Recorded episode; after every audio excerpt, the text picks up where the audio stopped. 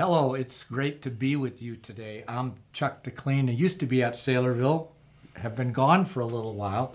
I have two of my favorite people with me, Laurie Tashner and Dick Ober. And I've worked with them quite a bit at Saylorville, and actually this week it's my privilege to preach at Saylorville, and I'm looking forward to that. And the topic is going to deal with prayer from several different aspects, but I thought I'd reflect on a few verses and then let you see the verse we're going to look at on Sunday and maybe whet your appetite a little bit for what we're going to talk about. But when we talk about prayer, one of the main outside of our Lord would be the Apostle Paul. I mean, he certainly was a man of prayer. If you go all the way back to the beginning, it talks about Saul as he persecuted the church. And Ananias, remember, Ananias was sent to talk to Saul. And this is what the Lord said. There was a disciple in Damascus named Ananias, and the Lord said to him in a vision, Ananias, here I am, Lord, he replied. Get up and go to the street called Straight. The Lord said to him, to the house of Judas, and ask for a man from Tarsus named Saul, since he is praying there.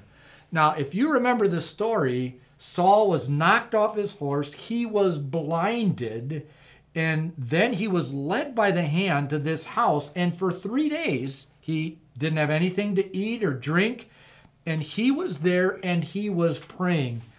Now, I have to think, if I were in Paul's or Saul's place, that I probably would have said, Lord, my vision, please. Am I going to see again? I want to see what is going on. A lot of things like that, I think, would have entered the mind of Saul as he prayed that day. And he did pray as a Pharisee.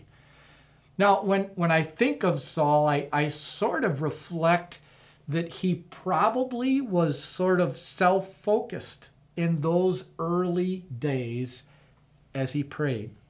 So what I'd like you to maybe just to reflect on is, because by the time you get to the epistles, his prayer life, I'm guessing, is quite a bit different. So, Laurie, let me just ask you, as you look back at your life, and prayer is a very important part of your life, is it not? Yes. Has your prayer life changed from the time when you were a young believer until where you're at now? And if so, what things have sort of changed in your prayer life?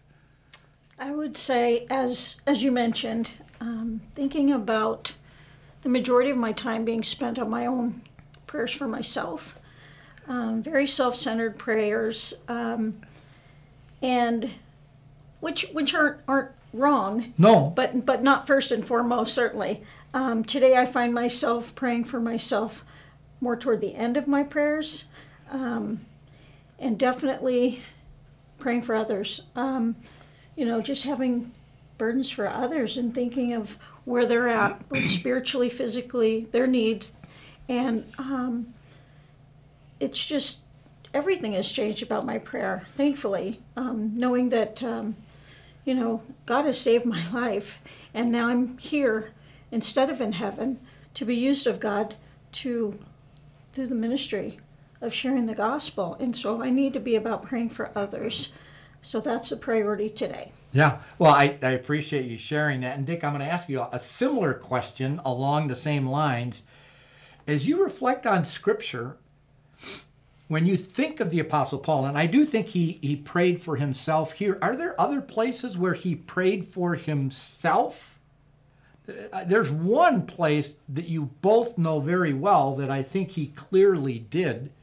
And you remember in 2 Corinthians when he had the thorn in the flesh, and three times he asked the Lord to remove that. That again, and you're right, there's nothing wrong with praying for yourself, but think for a while.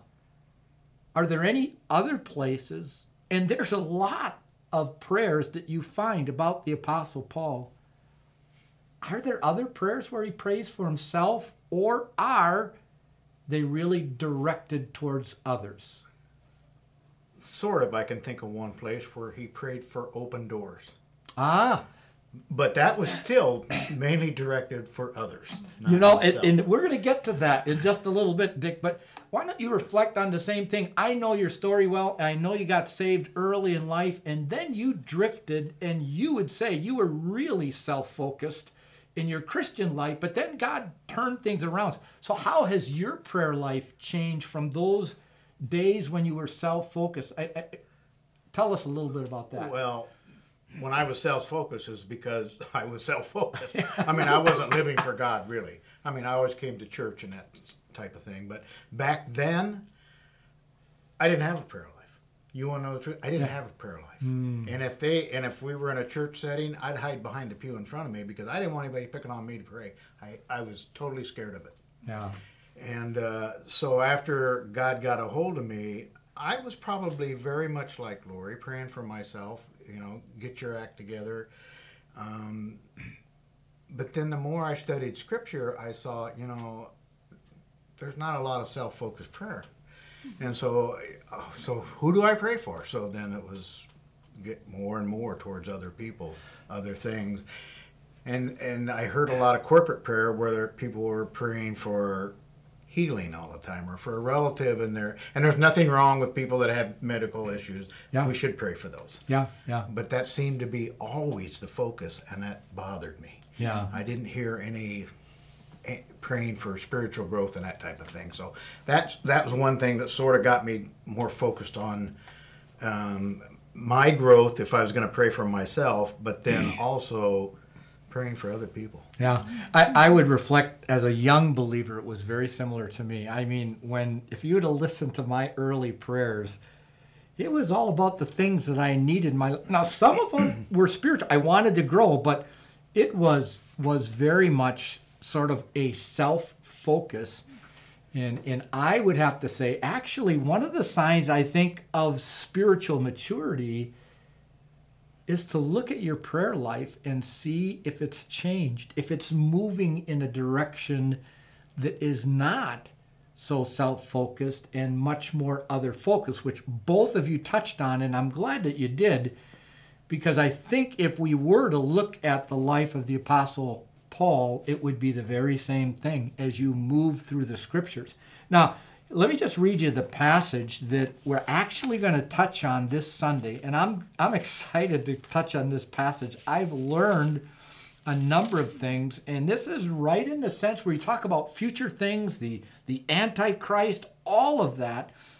And then Paul states this. He says this, "In addition, brothers and sisters, pray for us, that the word of the Lord may spread rapidly and be honored just as it was with you." Mm-hmm. Now, there is a lot of theology in that verse, and we are going to unpack that verse on Sunday. So I'm not going to get too much into it, but I do want to touch on something you said, Dick, because notice Paul did want open doors, but as you stated, he actually, I don't think I can think of a single occurrence where Paul prayed for himself to have the open doors, but he wanted others to pray. And there's a key here. There's a real key element in a person's prayer life when you think through this verse. Here's a question as I think of this verse. Normally when you have a believer praying for another believer, oftentimes I used to think, well, it's probably the mature believer that's praying for the immature believer, or the older praying for the younger. But actually in this verse, it reverses, doesn't it?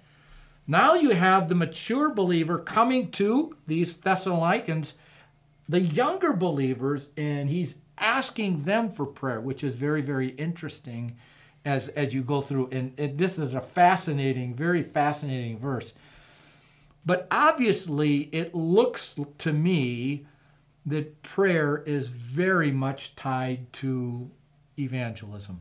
And probably outside of our Lord, there's no greater evangelist than the Apostle Paul.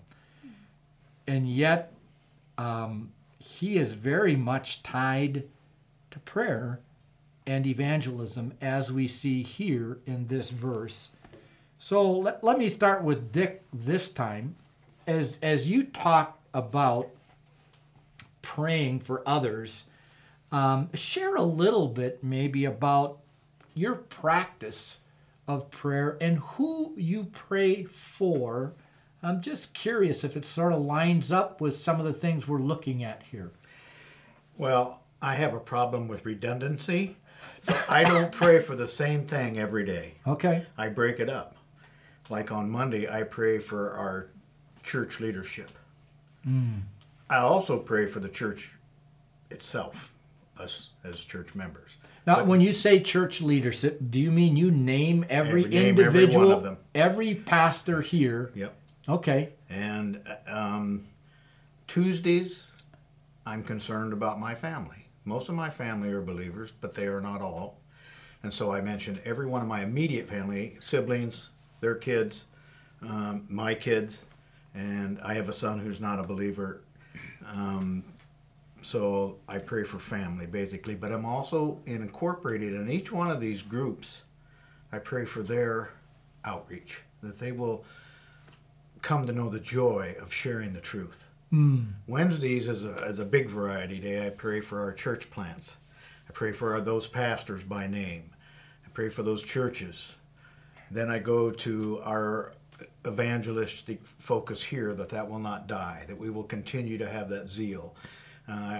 Lynn and I are cell group leaders, so I pray for us in that capacity on that day and for our cell group and each member. Okay. And the same focus. Part of that is that they will be witnesses for Christ. Yeah. And if there's special needs that we mention every week when we get together, then I pray for those needs and different things. Thursday is my day of Thanksgiving. Everything I do on Thursday is thanksgiving to God for what He's done for me, how He's worked in my life, including discipline that I felt from the Lord. That's one of my favorite things to be thankful for. Yeah. And Friday, on Wednesday, I also pray for all our missionaries by name. Yeah. And then on Friday, I pray for the lost.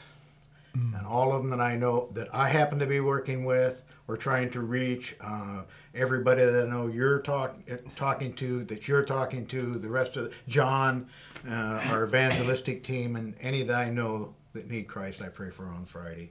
Okay. And Saturday's basically a catch-all day, and Sunday, I just pray for an open heart as I go to church, that not only will I be blessed, but I'll be a blessing and that type of thing. When do you pray, Dick?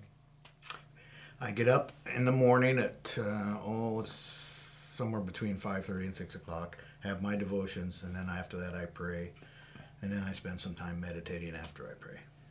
Very good, very good. Laurie, do you pray? Tell us a little bit about your prayer form and how it might be related and how you pray. Mm-hmm. I was thinking back of a time when I was in a trial, and I remember it was a season where I could not go out calling, and I remember you encouraged me to pray for others, and so I just want to thank you again for that. That was very encouraging in my life to remember that even if we cannot serve in the capacity which we think we should or we used to formerly, we can still serve by prayer. And that's so important to me. It's interesting because sometimes we don't think we're using our time wisely if we're just praying. Now, we should go out and witness as we have opportunity, but we don't value those actual prayers going up to the throne of God, do we? Right. Yeah. Right. So I appreciate that. And so that just helped me so much. And then also just as Dick does, I pray each day for different ministries. Depending upon the day, I also pray for different Bible studies that I have throughout the day, pray for different visits that I'm going to be having, different individuals throughout the church, depending upon their schedules. So each day is different for me as well. And one thing that is so important for me is to have people praying for me as well. Yeah. And I have asked several people if they would pray for me daily, and they have. And I can't tell you, it humbles me to think that someone would take the time to pray for me every single day, but I know that is God's favor upon me as I go out and I talk to other people. It is not in my own strength, it's in His strength. And so the prayer that comes from others is as important as my own prayer as I pray for others.